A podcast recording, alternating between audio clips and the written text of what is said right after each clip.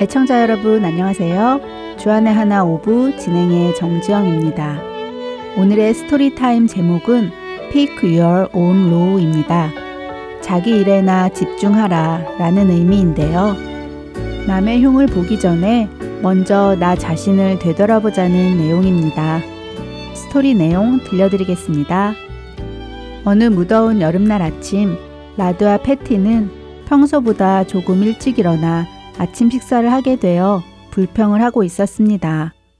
부모님은 아이들을 달래며 날이 더 더워지기 전에 가족 모두가 콩을 수확해야 하기 때문에 서둘러 식사를 마치라고 재촉하시죠. 식사 후 아이들은 아빠와 함께 콩을 캐러 나가고 패티는 열심히 콩을 캐기 시작하지만 라드는 패티와 아빠를 참견하기만 할 뿐 콩을 캐지는 않았습니다. 결국 아이들은 말다툼까지 하게 되고 아빠는 이런 아이들을 말리시고는 잠시 집 안으로 들어가십니다. 그때 옆집에 살고 있는 조앤이 아이들을 보고는 자신도 돕겠다며 다가옵니다. 잠시 이야기를 나눈 후 일을 해도 되는지 엄마에게 허락을 받고 오겠다며 조앤이 사라지자 라드는 패티에게 조앤의 오빠인 데이브에 대해 흉을 보기 시작합니다. 하루 종일 공원 근처에서 시간이나 때우며 노는 게으른 사람 같다고 데이브를 흉보는데요. 이러한 라드의 모습에 아빠는 누군가를 함부로 비판하고 판단해서는 안 된다고 조언하십니다. 아빠와 함께 겨우 맡겨진 일을 모두 끝낸 라드는 가족과 함께 조앤의 집에 저녁 초대를 받아 방문하게 되는데요. 다 함께 저녁 식사를 하던 중에 라드는 빨갛게 익은 데이브를 보면서 대체 무엇을 하면 놀기에 그렇게 되었냐고 물어보았습니다.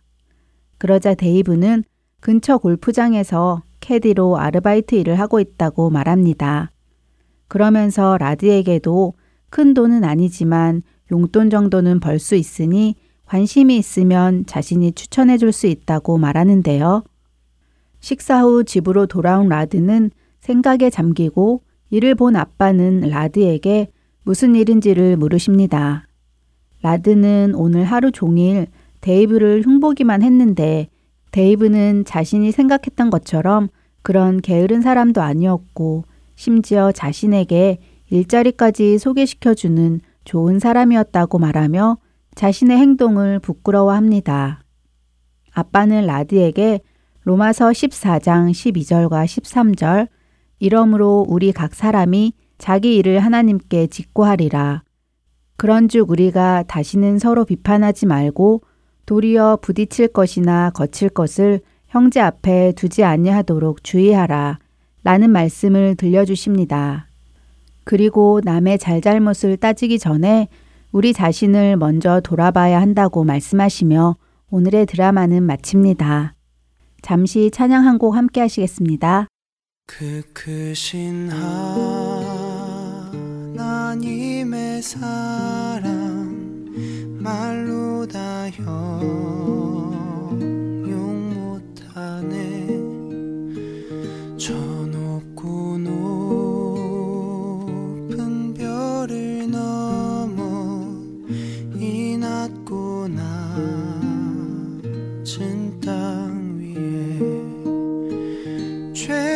죄범한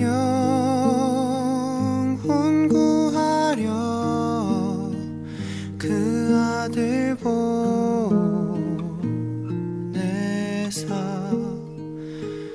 화목제로 삼으시고 죄 용서하셨네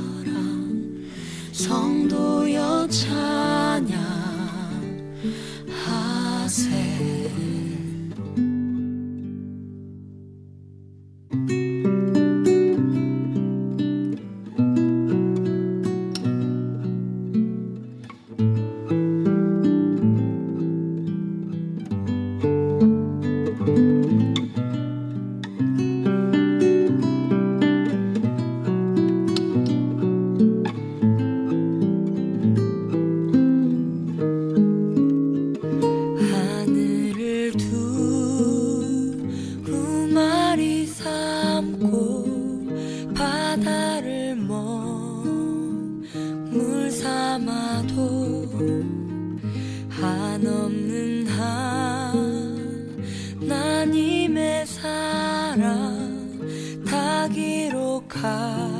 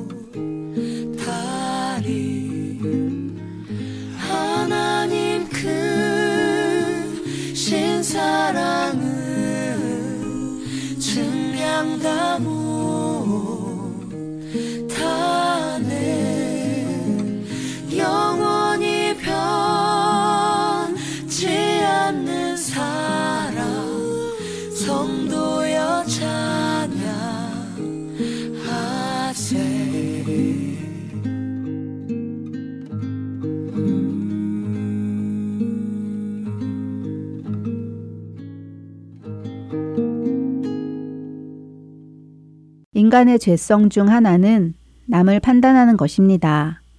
옳고 그름을 분별하는 것이 아니라 상대를 판단하고 정죄하지요.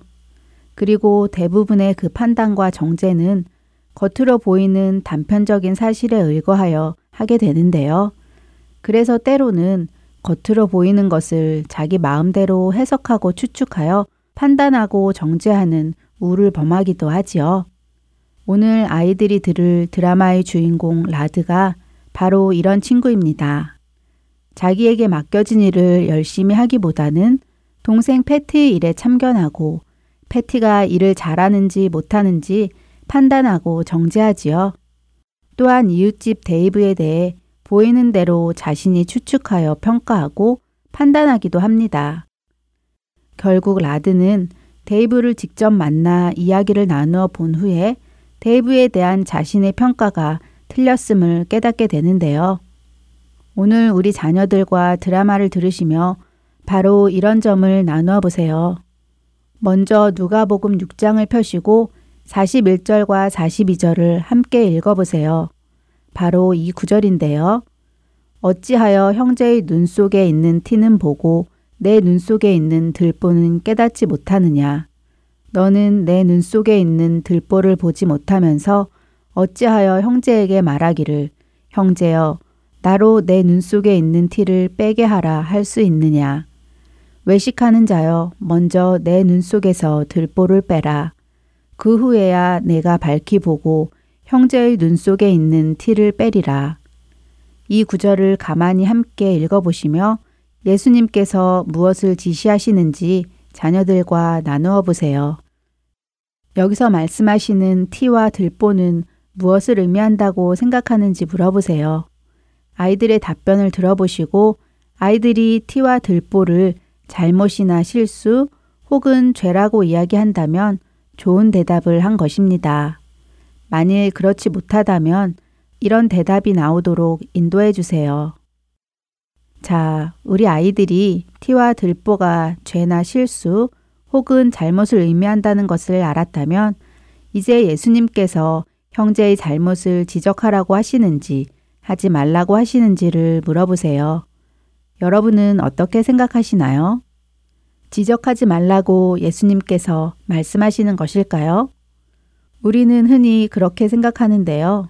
사실 예수님의 말씀을 잘 읽어보면 그렇지 않습니다. 예수님께서는 형제의 눈 속에 있는 티를 뺄 것을 말씀하시지요. 형제의 잘못을 바로 잡아주는 것은 꼭 필요한 것이라는 말씀이지요. 사랑하기 때문에 말입니다. 그런데 자녀들에게 이것을 물어보세요. 형제의 잘못을 바로 잡아주기 전에 해야 하는 일이 있는데 그것이 무엇일까라고요. 과연 무엇일까요? 그렇지요. 먼저 내 자신의 잘못을 바로 잡는 것입니다. 나의 눈 속에 있는 들보를 먼저 빼고 그 후에야 우리가 밝히 볼 수 있어서 형제의 눈 속에 있는 티를 뺄 수 있는 것이지요. 우리 자녀들에게 꼭 일러주세요. 사랑이 없는 비판은 그 사람을 고칠 수 없다는 것을 말입니다.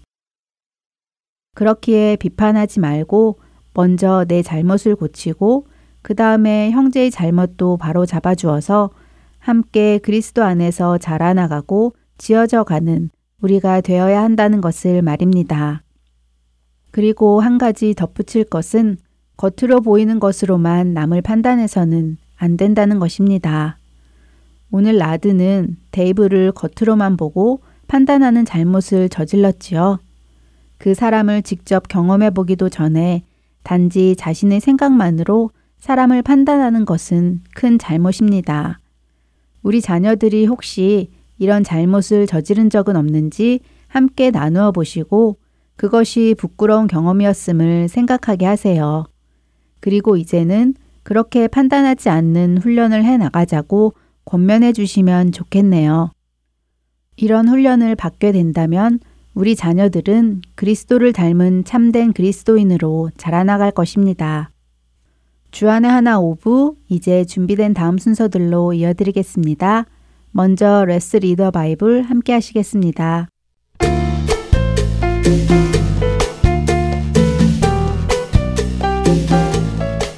애청자 여러분 안녕하세요. Let's Read the Bible 진행의 박재필입니다. 살아가면서 우리는 많은 자연재해들을 봅니다. 홍수 쓰나미, 산불, 태풍 이런 사건으로 많은 사람들이 다치고 피해를 입는 뉴스들을 보지요. 얼마 전에도 우리가 살고 있는 미국은 물론 한국도 홍수로 인해 큰 물난리를 겪었고 여러 명의 사망자도 발생했었습니다. 또한 자연 재해뿐 아니라 여러 가지 사건 사고의 소식도 듣게 됩니다. 공장이 폭발하고 건물이 불에 타고 다리가 무너지기도 하고 세월호 같이 배가 침몰하여 많은 생명을 잃는 일도 끊임없이 생기지요. 그런데 이런 일을 겪는 사람들을 바라볼 때 여러분 마음 안에 어떤 생각이 먼저 드시나요? 어, 참 안 됐다. 안타깝다. 힘들겠다. 어떻게 도와줄 수 있을까? 이런 생각이 드실 텐데요. 하지만 가끔 이런 사람들도 있습니다. 뭘 잘못했길래 그런 벌을 받았지? 라고 말하거나 생각하는 사람들입니다. 실제로 힘든 일을 겪는 욥을 찾아온 친구들이 이렇게 생각했지요. 10명의 자녀를 다 잃고 가진 모든 재산을 다 잃어버리고 병까지 얻어 괴로워하고 있던 욥에게 친구들은 뭘 잘못했으니까 이런 벌을 받고 있다며 하나님 앞에 회개하라고 욥을 책망합니다. 그러나 그런 친구들의 책망은 결국 하나님께 책망을 듣게 됩니다. 그들의 생각이 틀렸다는 것이지요. 그래서 우리는 함부로 판단해서는 안 됩니다. 누구에게 어떤 안 좋은 일이 일어날 때 이 일은 저 사람이 무슨 일을 잘못해서 벌을 받는 것이다 라고 말입니다. 그럴 수도 있고 그렇지 않을 수도 있기 때문이지요. 그리고 그런 안 좋은 일이 설사 일어난다 하더라도 그것은 그 사람이 나보다 더 죄인이기 때문에 그 사람에게만 일어나는 것도 아니라는 것이지요. 오늘 우리 자녀들이 함께 읽을 누가복음 13장에도 그런 사람들의 이야기가 나옵니다. 갈릴리에서 하나님께 제사를 드리던 사람들이 빌라도에게 죽임을 당하는 일이 있었습니다. 또 실로암에서는 망대가 무너져 18사람이 죽는 일도 있었지요. 아마도 사람들은 그 희생자들이 무슨 죄를 지었기에 그런 벌을 받았을 것이라고 생각하고들 있었던 것 같습니다. 그런 그들에게 예수님은 말씀하십니다. 누가복음 13장 2절에서 5절입니다. 대답하여 이르시되 너희는 이 갈릴리 사람들이 이같이 해 받음으로 다른 모든 갈릴리 사람보다 죄가 더 있는 줄 아느냐? 너희에게 이르노니 아니라 너희도 만일 회개하지 아니하면 다 이와 같이 망하리라. 또 실로암에서 망대가 무너져 치어 죽은 열여덟 사람이 예루살렘에 거한 다른 모든 사람보다 죄가 더 있는 줄 아느냐? 너희에게 이르노니 아니라. 너희도 만일 회개하지 아니하면 다 이와 같이 망하리라. 누군가에게 힘든 재난이 닥쳤는데 나는 안전하다는 것이 그 사람이 나보다 더 죄인이어서는 아니라는 말씀입니다. 대신 예수님께서는 이런 일을 볼 때 우리가 어떻게 해야 한다고 하십니까? 그렇습니다. 회개하여야 한다는 것입니다. 그래서 성경 갈라디아서 6장 1절은 이렇게 말씀하시죠. 형제들아, 사람이 만일 무슨 범죄한 일이 드러나거든 신령한 너희는 온유한 심령으로 그러한 자를 바로잡고 너 자신을 살펴보아 너도 시험을 받을까 두려워하라. 힘든 일이 누군가에게 일어나면 먼저는 자기 자신을 돌아보고 하나님 앞에 책망받을 것이 없는 사람으로 서야 할 것입니다. 그리고는 그 힘든 일을 겪는 자들을 위해 기도하고 또한 도울 것이 있다면 그리스도의 사랑으로 도와야 하고요. 그것이 우리들이 할 일입니다. 그렇게 되는 우리가 되기를 바라며 이 시간 마치겠습니다. 다음 시간에 뵙겠습니다. 안녕히 계세요.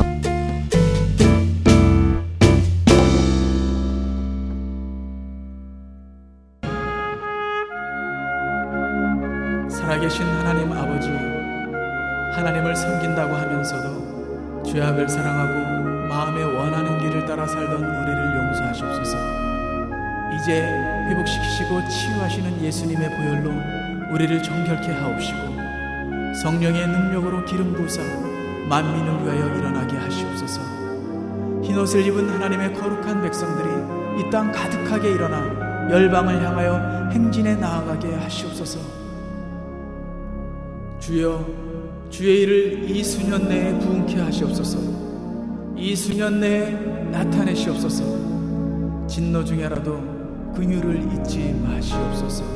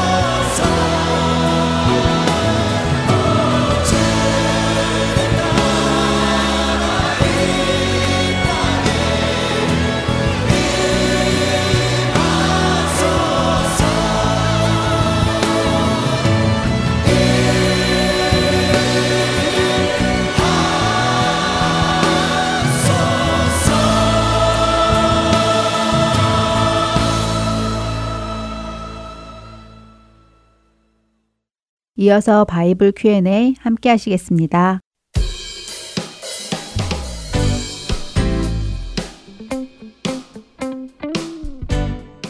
네, 여러분 안녕하세요. 신앙생활 중 생기는 질문들을 성경을 찾아 함께 답을 찾아보는 바이블 Q&A 강승규입니다.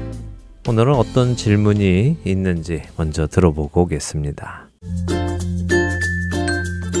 Hi, my name is Sue. I'm five years old. I'm going to kindergarten. Who is the Holy Spirit? What does he do? 네, 성령님은 누구십니까? 또 그분은 어떤 일을 하십니까? 하는 질문이네요. 혹시 성부, 성자, 성령이라는 말 들어보셨습니까? 기독교에는 이렇게 세 분을 가리키는 삼위일체라고 하는 이론이 있습니다. 성경이 삼위일체라는 단어를 직접적으로 사용하고 있지는 않지만 성경 곳곳에서 드러나는 하나님과 그 아들이신 예수님 그리고 성령님을 보며 우리는 이분들이 한 분이신 하나님이시라는 것을 이해하게 되기에 이렇게 삼위일체라는 표현을 사용하고 있는 것인데요. 삼위일체의 개념은 현재 우리가 살고 있는 이 세상에서는 존재하지 않는 개념이기 때문에 우리가 이해하기에는 조금 어려운 것이 사실입니다. 하지만 가능한 쉽게 표현해 보았을 때 하나님은 하나님 아버지, 그 아들이신 예수 그리스도, 그리고 성령님으로 각각 다른 모습과 역할을 지니고 있으시지만 세 분 모두 같은 신의 성품을 가지고 계시다는 것입니다. 이 부분에 대해서는 학자들마다 여러 해석을 가지고 있습니다. 아무래도 우리가 살고 있는 이 세상에 우리에게는 없는 개념이다 보니 이해하기가 어려워서 그렇겠죠. 어쩌면 이것은 우리가 천국에 가서 하나님을 직접 뵐 때야 온전히 이해가 될 수 있을지도 모르겠습니다. 대신 오늘은 우리 자녀가 질문해 준 대로 성령님은 누구시며 또 어떤 일을 하시는지를 성경 안에서 찾아보도록 하지요. 예수님께서는 성령님에 대한 설명을 친히 제자들에게 해 주셨는데요. 바로 그 예수님의 말씀을 통해 성령님이 누구신지 보도록 하겠습니다. 먼저는 요한복음 14장 16절과 17절의 말씀을 보겠습니다. 내가 아버지께 구하겠으니 그가 또 다른 보혜사를 너희에게 주사 영원토록 너희와 함께 있게 하리니 그는 진리의 영이라. 세상은 능히 그를 받지 못하나니 이는 그를 보지도 못하고 알지도 못함이라. 그러나 너희는 그를 아나니 그는 너희와 함께 거하시며 또 너희 속에 계시겠음이라 예수님의 이 말씀을 보면 성령님은 먼저 예수님께서 하나님 아버지께 구하셔서 하나님께서 우리에게 보내신 분이십니다. 그리고 그분은 보혜사라고 소개하시죠. 보혜사라는 말은 돕는 자라는 뜻입니다. 그리고 이분은 진리의 영이라고 말씀하십니다. 같은 장인 요한복음 14장 6절에서 예수님은 내가 곧 길이요 진리요 생명이라고 말씀을 하십니다. 그렇다면 진리의 영이신 성령님은 예수님의 영이시기도 하시겠지요. 그런데 요한복음 17장 17절에 가면 예수님께서는 또 이렇게 말씀하십니다. 아버지의 말씀은 진리니이다 라고 말입니다. 그러니까 성령님은 다른 표현으로는 하나님의 영이시기도 하신 것입니다. 이것을 로마서 8장 9절은 더 직접적으로 표현을 하시는데요. 이렇게 표현하십니다. 만일 너희 속에 하나님의 영이 거하시면 너희가 육신에 있지 아니하고 영에 있나니 누구든지 그리스도의 영이 없으면 그리스도의 사람이 아니라. 이 한 구절에서 우리는 성령님이 곧 하나님의 영이시며 하나님의 영이 곧 그리스도의 영이시라는 것을 알 수 있습니다. 자, 그래서 성령님은 누구신가 하는 질문에 대한 대답은 그분은 하나님의 영이시며 예수 그리스도의 영이신 진리의 영이십니다. 라고 답을 할 수 있겠지요. 그렇다면 그분은 어떤 일을 하실까요? 먼저는 창세기 1장 2절 하나님의 영은 수면 위에 운행하시니라 라는 말씀에서 볼 수 있듯이요. 그분은 태초에 창조를 하신 영이십니다. 그러니까 그분은 창조주 하나님이시기도 한 것이지요. 그 다음 예수님의 말씀에서 알 수 있듯이 그분은 보혜사, 곧 우리를 돕는 분이십니다. 그러니까 그분이 하시는 일은 우리를 도우시는 일입니다. 근데 우리를 어떻게 도우실까요? 요한복음 14장 26절에서 예수님께서 하신 말씀을 한번 보도록 하겠습니다. 보혜사 곧 아버지께서 내 이름으로 보내실 성령 그가 너희에게 모든 것을 가르치고 내가 너희에게 말한 모든 것을 생각나게 하리라. 네, 우리를 도우시는 성령님께서는 우리 안에 오셔서 우리를 가르치십니다. 하나님의 말씀, 예수님의 말씀을 깨닫게 도와주시지요. 세상에 속한 사람들은 하나님의 말씀을 이해하지 못합니다. 그러나 하나님께 속한 사람들은 하나님께서 성령을 보내주셨기 때문에 하나님의 말씀을 이해하게 되는 것입니다.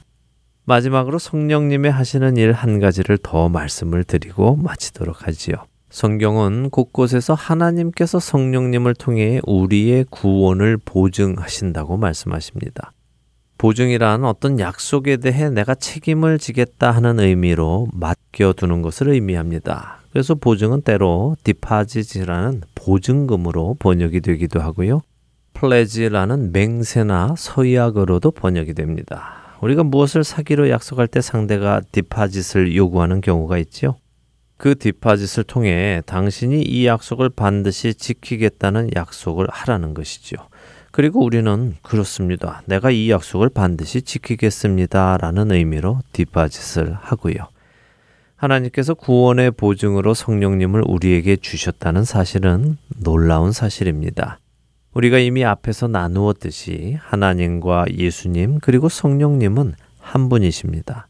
그들은 서로 떨어질 수 없으신 분들이지요. 그런데 하나님께서 그런 성령님을 우리에게 보내셨습니다.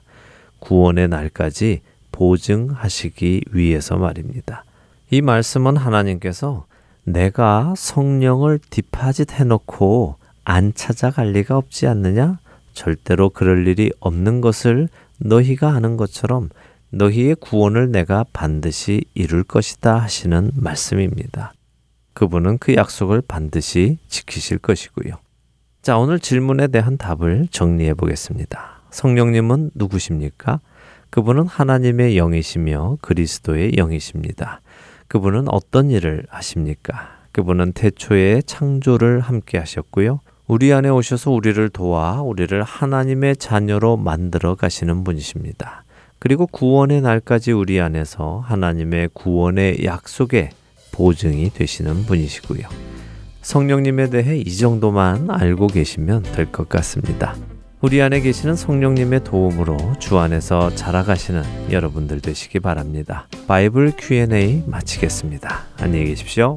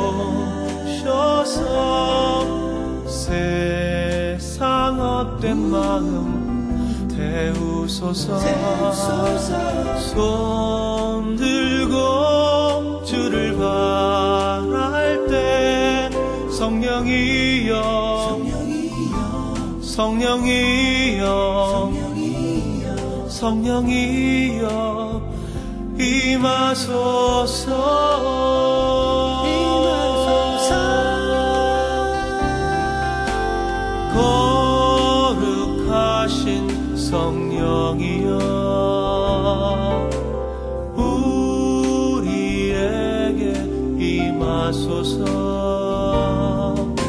성령의 불러오셔서 세상 헛된 마음 태우소서. 손 들고 주를 바랄 때 성령이여 성령이여 성령이여 임하소서.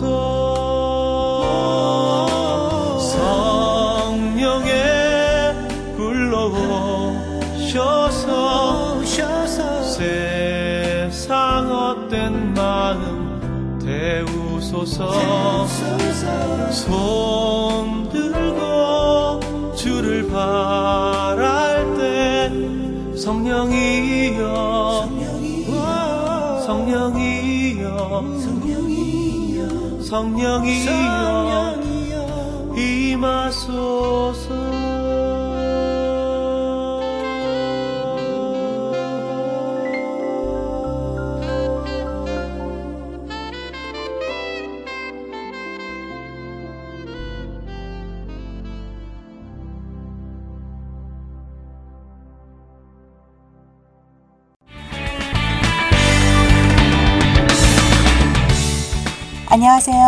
조지아 사바나시 하미마켓과 아시아나 마켓의 시즈를 관리하고 있는 차정주입니다. 하나님의 인도 아래 이렇게 복음 방송 시드를 들고 전하게 되어 너무 감사합니다. 안녕하세요. 뉴저지 에디슨 하나님 앞에 CD를 놓고 있는 정희철입니다. 하나님의 은혜를 전하게 되어서 너무 감사합니다. 안녕하세요. 저는 아리조나주 그랜델에 있는 아시아나 마켓에 CD를 비치하고 있는 봉사자 오미숙입니다. 이렇게 복음 CD를 듣고 전하게 되어 기쁩니다. 감사합니다. 안녕하세요. 저는 뉴욕주 플러싱에서 잔치잔치의 복음방송 CD를 비치하고 있는 봉사자 송대욱입니다. 예수 그리스도의 구원의 복음은 복음을 전달받은 사람들을 통해 끊임없이 전해져 갑니다. 여러분도 복음의 전달자가 되실 수 있습니다. 복음 전파 사역에 동참하실 분들은 전화번호 602-866-8999로 연락 주시기 바랍니다.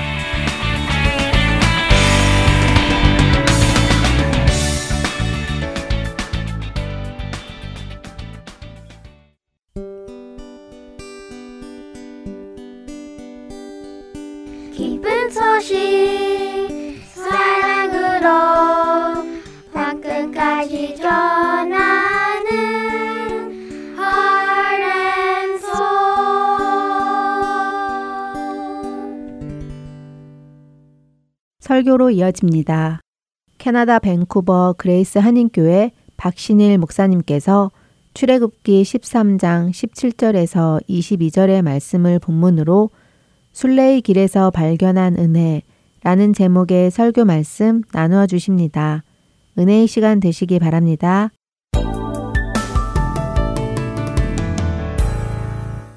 오늘은 출애굽기 13장에 있는 말씀으로 순례의 길에서 발견한 은혜라는 제목으로 말씀을 나누려고 합니다. 하나님 말씀 출애굽기 13장 17절로 22절까지 말씀 봉독해 드리겠습니다. 바로가 백성을 보낸 후에 블레셋 사람의 땅의 길은 가까울지라도 하나님이 그들을 그 길로 인도하지 아니하셨으니 이는 하나님이 말씀하시기를 이 백성이 전쟁을 하게 되면 마음을 돌이켜 애굽으로 돌아갈까 하셨습니다. 그러므로 하나님이 홍해의 광야길로 돌려 백성을 인도하심에 이스라엘 자손이 애굽 땅에서 대열을 지어 나올 때 모세가 요셉의 유고를 가졌으니 이는 요셉이 이스라엘 자손으로 단단히 맹세하게 하여 이르기를 하나님이 반드시 너희를 찾아오시리니 너희는 내 유고를 여기서 가지고 나가라 하였음이더라. 그들이 숲곳을 떠나서 광야 끝 에담에 장막을 치니 21절 22절 다 같이 봉독합니다. 여호와께서 그들 앞에서 가시며 낮에는 구름 기둥으로 그들의 길을 인도하시고 밤에는 불 기둥을 그들에게 비추사 낮이나 밤이나 진행하게 하시니 낮에는 구름 기둥 밤에는 불 기둥이 백성 앞에서 떠나지 아니하니라 아멘. 오늘은 모세가 이 광야라고 하는 순례 여정에서 발견하고 깨달은 은혜를 좀 나누려고 합니다. 이 순례라는 단어는 오늘 우리가 쓰는 용어와 비슷한 단어를 고른다면 여행입니다. 그런데 순례와 여행의 차이점이 있습니다. 즉 순례자와 여행객은 다른 것입니다. 뭐가 다르냐면 여행은 최종 목적지가 어딘지 아십니까? 최종 목적지가 자기 집입니다. 근데 순례자의 최종 목적지는 하나님의 나라입니다. 즉 하나님의 나라로 걸어가고 있는 사람에게만 우리는 순례자라는 이름을 붙이는 것입니다. 그렇다면 우리 자신에게 질문해야 합니다. 우리는 순례자인가? 맞습니까? 우리는 여행도 하는 여행객이기도 하지만 순례자인 줄로 믿습니다. 오늘은 모세가 이제 열 번째 재앙 유월절을 마치면서 이제 애굽으로 애굽을 출발해서 가나안으로 가는 삶이 시작되는 장면입니다. 모세의 인생을 출생부터 임종까지 모세의 인생을 돌아볼 때 모세라는 사람 인생의 전체를 풀어낼 수 있는 한 단어가 있습니다. 그것은 뭐냐면 수동태라는 것입니다.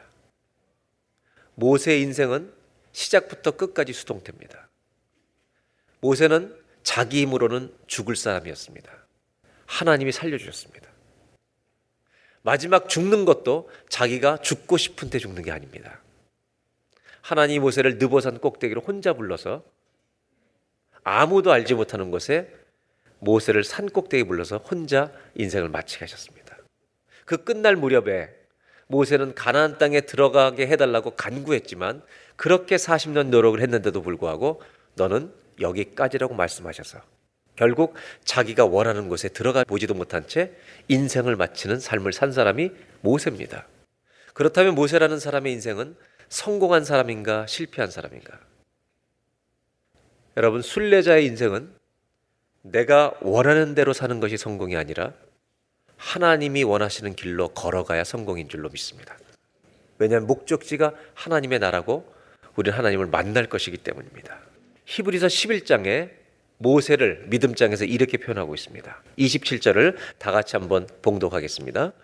믿음으로 애굽을 떠나 왕의 노함을 무서워하지 아니하고 곧 보이지 아니하는 자를 보는 것 같이 하여 참았으며 즉 모세가 믿음으로 애굽을 떠났을 뿐만 아니라 그 40년의 광야 기간 동안 모세가 마음속에 간직하고 있던 태도를 표현하는데 보이지 아니하는 하나님을 보는 것처럼 내가 매일 믿으면서 참으며 그 길을 갔다고 성경은 소개하고 있습니다.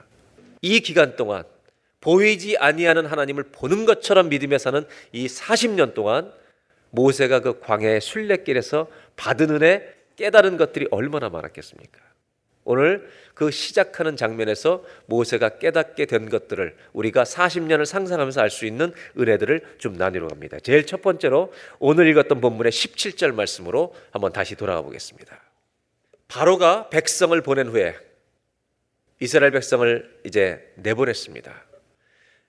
하나님께서 어떻게 하시냐면 블레셋 사람의 땅의 길은 가까울지라도 블레셋 사람의 땅을 통과하면 가나안 땅 들어가는 게 아주 가까운데 하나님은 그 가까울지라도 하나님이 그들을 가까운 길로 인도하지 아니하셨으니 이는 하나님이 말씀하시기를 이 백성이 전쟁을 하게 되면 마음을 돌이켜 애굽으로 다시 돌아가 버릴까 봐 하셨음이라.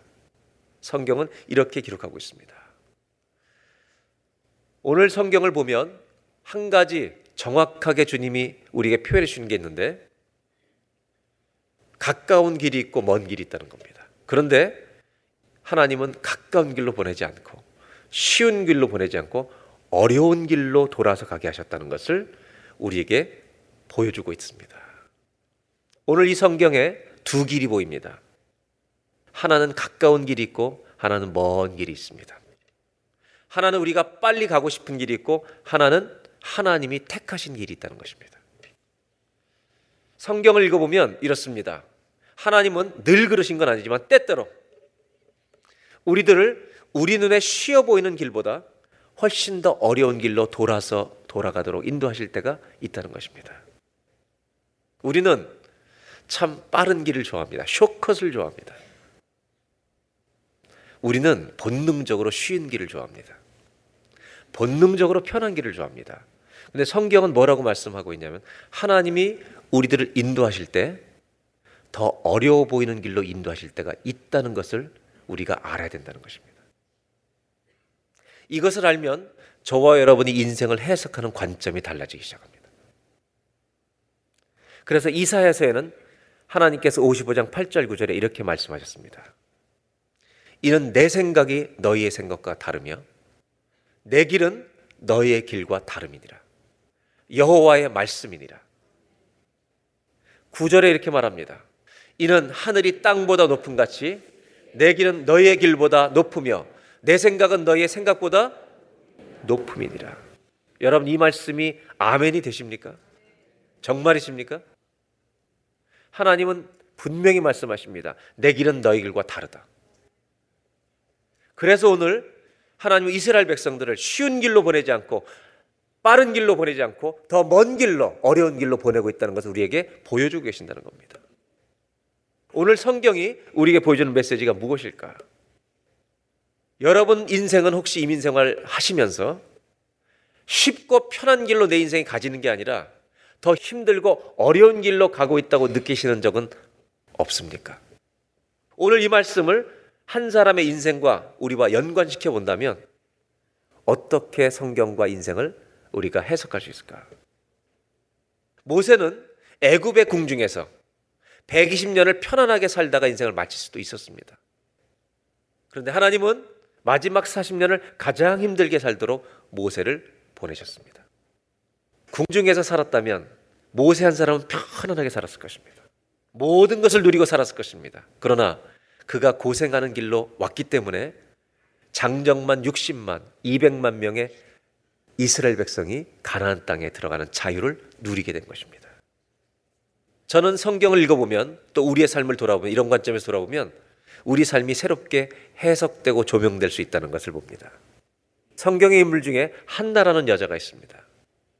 한나는 처음부터 결혼해서 엘가나와 처음부터 아들을 낳았다면 고생하지 않았습니다.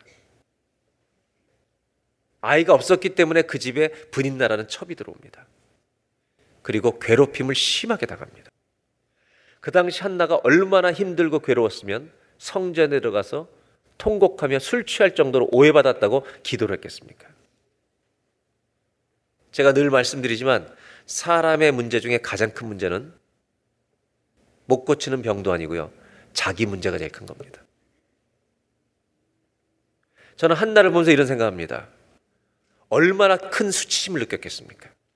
어쩌면 죽고 싶었을지도 모릅니다. 그 수치심과 상처 때문에. 심지어 많은 사람들은 그 고난을 통과할 때 왜 이런 고난이 있는지 이유를 알지 못한 채 통과할 때가 많습니다. 그래서 더 힘든 것입니다. 결국 한나의 이야기는 승리의 이야기로 끝이 납니다. 그런데 사무엘을 난 것이 승리가 아닙니다. 그 고통 속에 하나님께 더 가까이 간 것이 승리인 줄로 믿습니다. 사람은 자기 답을 가지는 게 승리가 아니라 하나님의 답을 가져야 승리가 되는 것입니다. 그리고 평강을 얻고 마침내 사무엘을 낳고 하나님께 아들을 드립니다. 만약 이 고통의 길을 걸어가고 있을 때 왜 나에게만 이런 어려움이 있는가라고 생각하면 평생이 원망입니다. 그러나 그 고통의 길을 걸어가고 있는 순간에 하나님이 나를 어려운 길로 인도하시지만 감추어진 계획이 있다는 것을 믿고 살아간다면 여러분 우리의 삶은 조금 더 힘을 낼 수 있는 여지가 있다는 것입니다. 성경에 루시라는 여인이 있습니다. 이 사람은 남편을 잃고 시어머니와 베들레헴으로 돌아옵니다. 한 여인에게서 한 남자와 결혼해서 평생을 같이 산다는 것은 꿈입니다. 남자도 마찬가지입니다. 그러나 룻은 안타깝게도 남편을 잃어버립니다. 우리는 이런 일이 일어나지 않았으면 좋을 것이라는 당연한 생각을 합니다. 이것이 쉬운 길입니다. 그러나 우리가 살고 있는 주변 사람들 보면 모든 사람이 그렇게 살지 않습니다. 일어나면 안 될 일이 루스에게 일어나는 것입니다. 그렇다면 절망입니까? 그게 끝입니까? 하나님께서는 우리가 다 이해할 수 없지만 그 고통 가운데서도 우리가 알지 못하는 하나님의 계획으로 인도하신다는 것을 믿는다면 우리는 오늘 조금 더 용기를 내서 일어날지 모릅니다. 하나님은 오늘 성경의 말씀처럼 먼 길로 인도하실 때가 있다는 겁니다. 나는 이 길을 가고 싶은데 쉬운 길을 하나님은 더 멀리 돌아서 가게 하실 때가 있다는 것입니다. 여러분, 루시 남편을 잃었을 때 루스의 인생은 끝났다고 말해야 합니까? 아니면 아직도 소망이 있다고 말해야 하는 것입니까? 우리는 이민자로 살면서 이런 경험을 다 합니다. 인생이 다 막힐 때가 있습니다. 진척이 안 될 때가 있습니다. 그래서 우리는 원망으로 빠질 때가 있습니다. 그러나 오늘 성경은 모세를 통해서 이렇게 말씀하십니다. 내가 너희를 더 어려운 길로 보낼 때가 있는데 애굽으로 돌아가지 않도록 하나님은 끝까지 선하시고 우리의 절망과 고통 속에서도 당신의 계획을 가지고 오늘도 인도하고 계시다는 것을 믿을 수 있는 저와 여러분 되시기를 주의 이름으로 기원합니다. 그래서 모세에 대해서 성경은 이렇게 말합니다. 모세가 걸어간 40년을 히브리서 11장 24절부터 26절까지 이렇게 소개하고 있습니다. 이 첫 번째 나오는 표현이 아주 중요한 표현입니다. 믿음으로. 모세는 그냥 한 것이 아니라 믿음으로 했다는 것입니다. 믿음으로 모세는 장성하여 바로의 공주의 아들이라 칭함받기를 거절하고 편하게 사는 길을 거절하고 25절 도리어 하나님의 백성과 함께 고난받기를 잠시 죄악의 낙을 누리는 것보다 더 좋아하고 저는 이 구절을 보면서 하나님이 얼마나 선하신가를 또 생각해 봅니다. 여러분 모세가 이 길을 갈 때 하나님의 백성과 함께 고난받기를 죄악 속에서 낙을 누리는 것보다 더 좋아한다고 표현했지만 모세는 처음 출발할 때 가고 싶지 않았습니다. 거절했습니다. 그러다 하나님의 사명을 순종하고 받고 결국 40년을 걸어가면서 힘들고 정말 하나님 앞에 얼마나 많은 기도를 했는지 모릅니다. 그렇게 어렵게 갔지만 하나님 모세에 대해서 기록하실 때 이렇게 평가해 주십니다. 그가 그 애굽에서 허시가면서 잘 먹고 죄를 짓는 것보다 이스라엘 백성을 데리고 고난받는 것을 그가 더 좋아했다고 우리의 작은 믿음이고 흔들리는 믿음이었지만 그것을 참 아름답게 표현해 주신 하나님이 여러분 얼마나 좋은지 모르겠습니다. 겨자씨만한 믿음만 있어도 주님은 우리를 믿음이 있다고 여기신다는 거. 그리고 26절에 이렇게 말합니다. 다 같이 함께 봉동합니다. 그리스도를 위하여 받는 수모를 애굽의 모든 보화보다 큰 재물로 여겼으니 이는 상주심을 바라봅니다.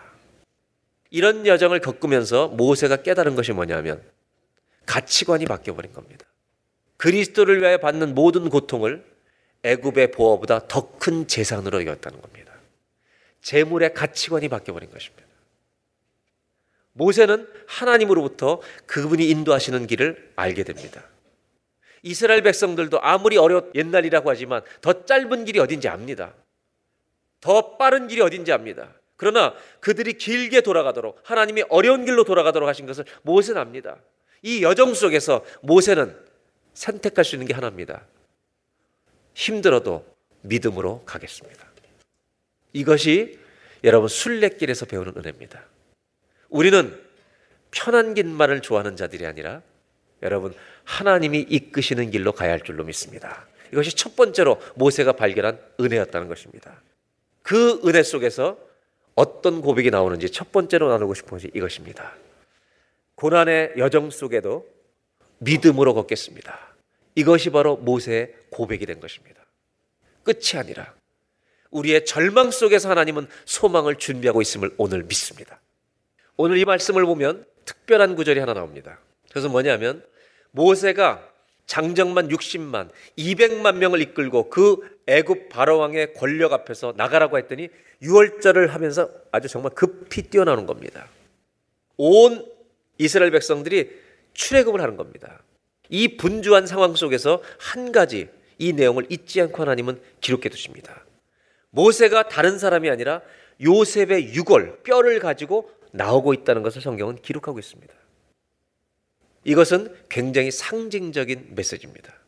모세가 출애굽을 하는데 요셉이라는 선조 조상의 뼈를 가지고 애굽을 탈출했다는 것을 성경에 기록해 둔 이유가 무엇이겠냐는 겁니다.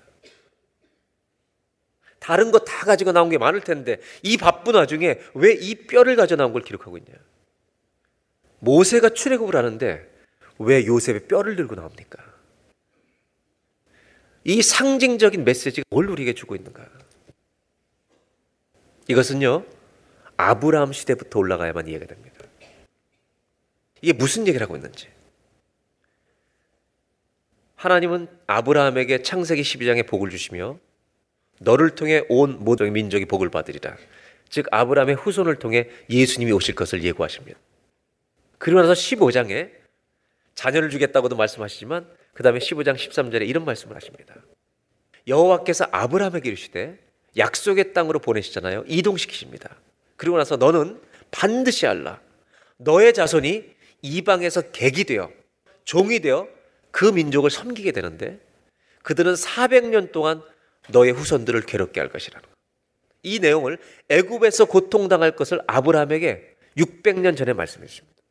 그리고 14절에 그들이 섬기는 나라를 하나님께서 징벌하신다는 겁니다. 열 가지의 재앙을 내리실 걸 예고하십니다. 그 후에 그 재앙이 끝나고 너의 자손이 큰 재물을 이끌고 애굽을 떠나서 나오게 된다라고 말씀하십니다. 지금 하나님은 언약을 하고 계십니다. 약속을 주고 계십니다. 하나님 말씀을 주고 계신다는 겁니다. 16절. 내 자손은 4대 만에 이 땅으로 돌아오니니 이는 아모리 족속의 죄악이 아직 가득 차지 아니함이니라 하시더니 400년 동안 노예 생활하겠다는 이것을 다른 표현으로 4대 동안 네 세대 동안 고생하다가 이 땅으로 돌아온다고 말씀하신다는 겁니다.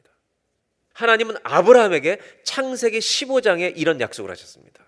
그리고 출애굽기 12장에 열 번째 재앙이 내리고 이스라엘 백성들이 애굽을 떠났던 때가 어떤 시간인지 어떤 시즌인지 정확히 이렇게 성경은 반복해서 표현합니다. 출애굽기 12장 40절. 이스라엘 자손이 애굽에 거주한 지 430년이라 41절. 430년이 끝나는 그날에 the very day 그날에 여호와의 군대가 다 애굽 땅에서 나왔은즉 여러분 아브라함에게 약속하신 그 시간에 맞춰서 하나님은 그 일을 400년이 지나는 시간을 맞출 때까지 기다리셔서 이 일을 이루어 가십니다. 그렇다면 요셉의 뼈를 들고 나왔다는 것은 과연 무슨 말인가?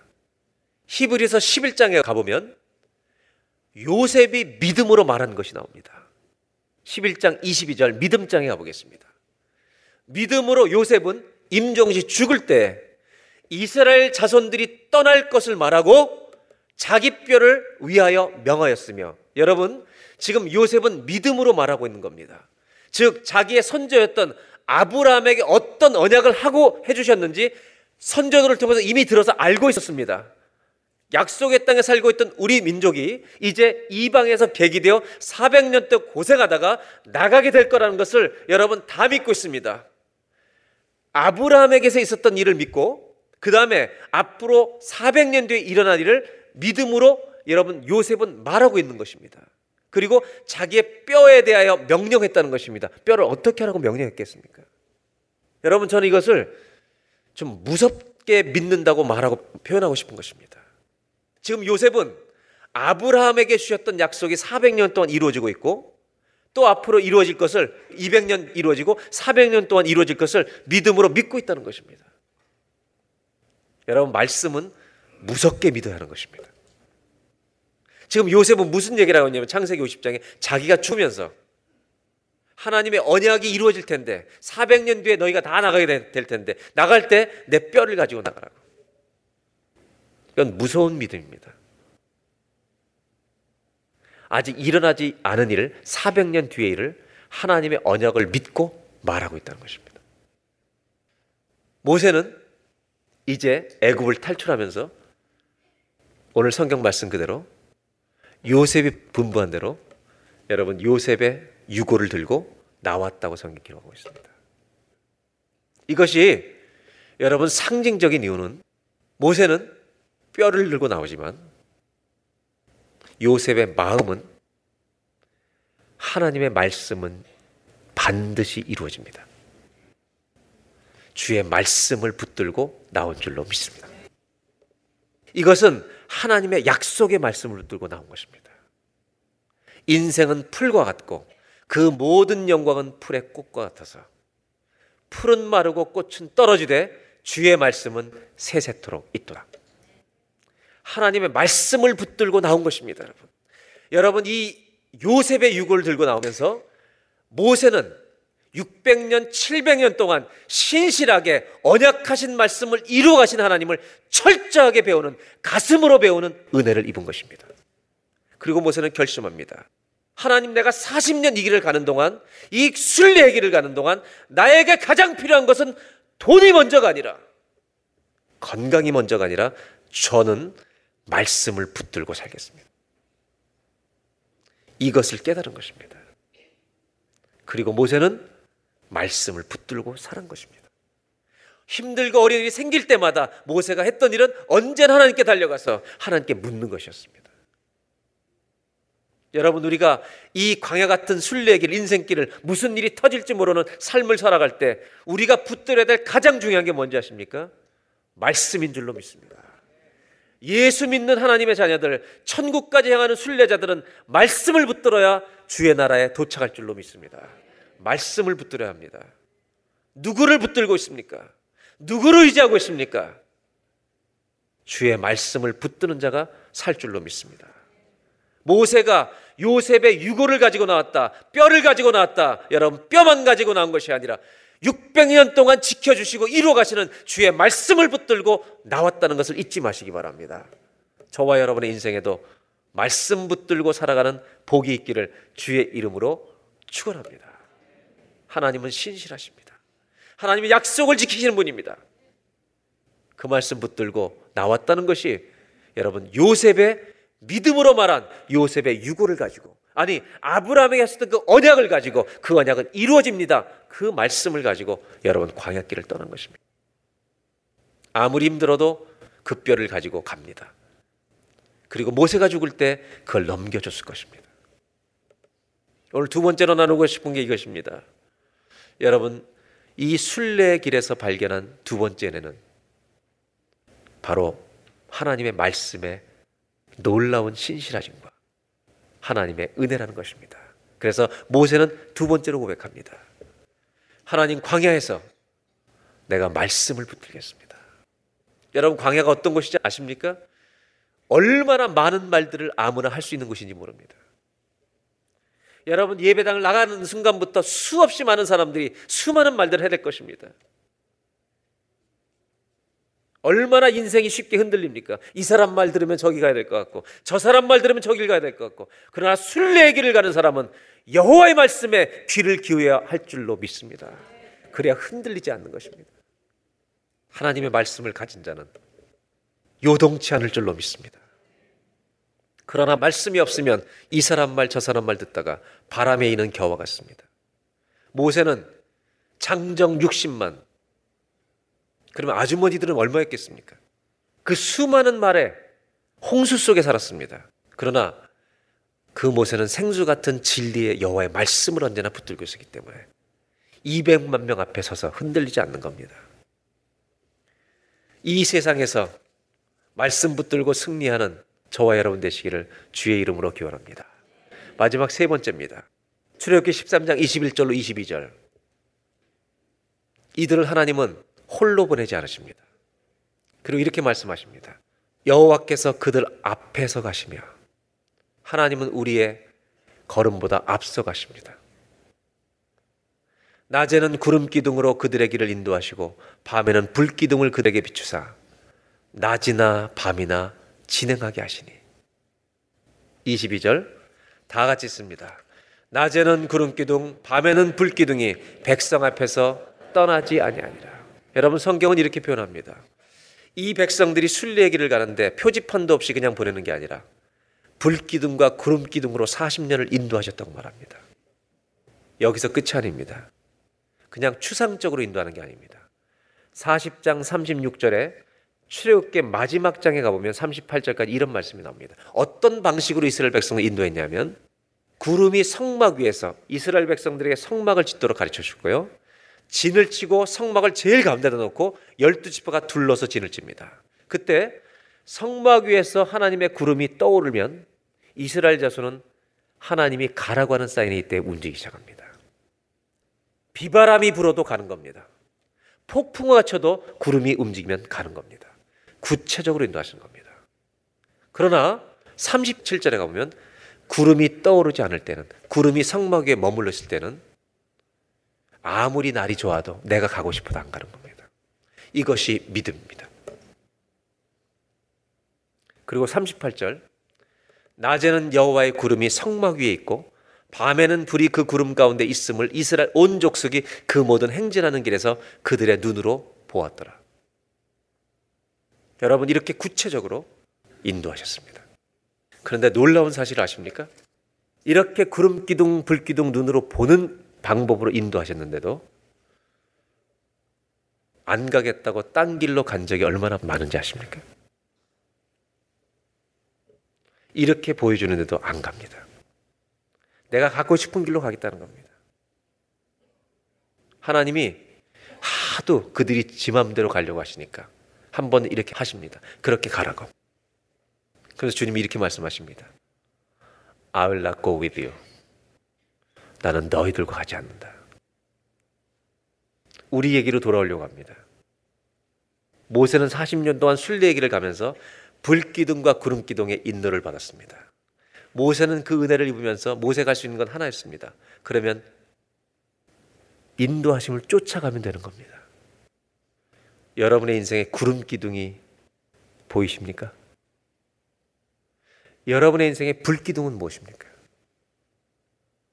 분명히 하나님 모세를 구름 기둥과 불 기둥으로 인도하셨습니다. 구름이 뜨면 가고 안 뜨면 머무는 겁니다. 얼마나 쉽습니까? 쉬워도 안 한다는 것입니다. 오늘 여러분 하나님의 인도하심을 믿는다면 여러분 인생의 구름 기둥과 불 기둥은 무엇입니까? 하나님은 하나님의 자녀들이 자기 마음대로 달려갈 때 하나님의 불순종의 길로 달려갈 때 내버려 두시는 적이 없습니다. 반드시 사인을 보내십니다. 어떤 분이 이렇게 대답할 겁니다. 내가 그때 사고를 당했을 때, 길이 막혔을 때 이것도 사인일 수 있다. 맞습니다. 하나님 모든 환경을 통해 사인을 보내십니다. 그러나 오늘 구름 기둥보다 불 기둥보다 더 확실한 인도하심의 도구가 우리에게 있습니다. 바로 말씀입니다. 이 말씀은 구름 기둥보다 불 기둥보다 확실한 주님의 안내, 인도하심의 도구입니다. 어디를 보고 방황하십니까? 말씀을 읽는 자는 인도하심을 받을 줄로 믿습니다. 그렇다면 우리가 해야 될 일은 이 인도하시는 말씀을 덮어두면 안 되고 하나님 말씀을 읽을수록 하나님이 우리에게 무엇을 원하시는지를 알게 되겠습니까? 모르게 되겠습니까? 알게 될 줄로 믿습니다. 그렇다면 하나님이 어떤 것을 선택하라고 하시는지, 무엇을 버리라고 하시는지 안다면 우리가 할 것은 믿음으로 따라가는 것입니다. 하나님의 인도하심을 끝까지 따라가는 저와 여러분 되시기를 주의 이름으로 축원합니다. 그래서 모세는요. 이 하나님의 구름 기둥과 불 기둥을 보면서도 거절하고 자기 길로 가려고 하는 많은 백성들을 바라볼 때마다 마음속으로 결심합니다. 하나님은 한결같이 우리를 인도하시는데 내가 끝까지 내 사명을 완주할 때까지 주의 인도하심 구름 기둥 불 기둥을 따라서 가겠습니다. 이것이 우리에게 주신 놀라운 은혜고 선물입니다. 하나님 우리에게 말씀을 주셨다는 것은 선물인 줄로 믿습니다. 그래서 사랑하는 여러분, 저는 이 모세가 순례길을 걸으면서 마지막으로 깨달은 은혜가 뭐냐면 하나님이 나를 인도하시는구나. 나를 인도하시는구나. 걸음걸음 인도하시는구나. 그렇다면 내가 해야 될 일은 끝까지 도착할 때까지 주님 바라보는 것입니다. 여러분, 우리의 믿음의 여정이 끝날 때까지 하나님의 인도하심을 바라보는 저와 여러분 되시기를 주의 이름으로 축원합니다. 하나님 우리를 인도하십니다.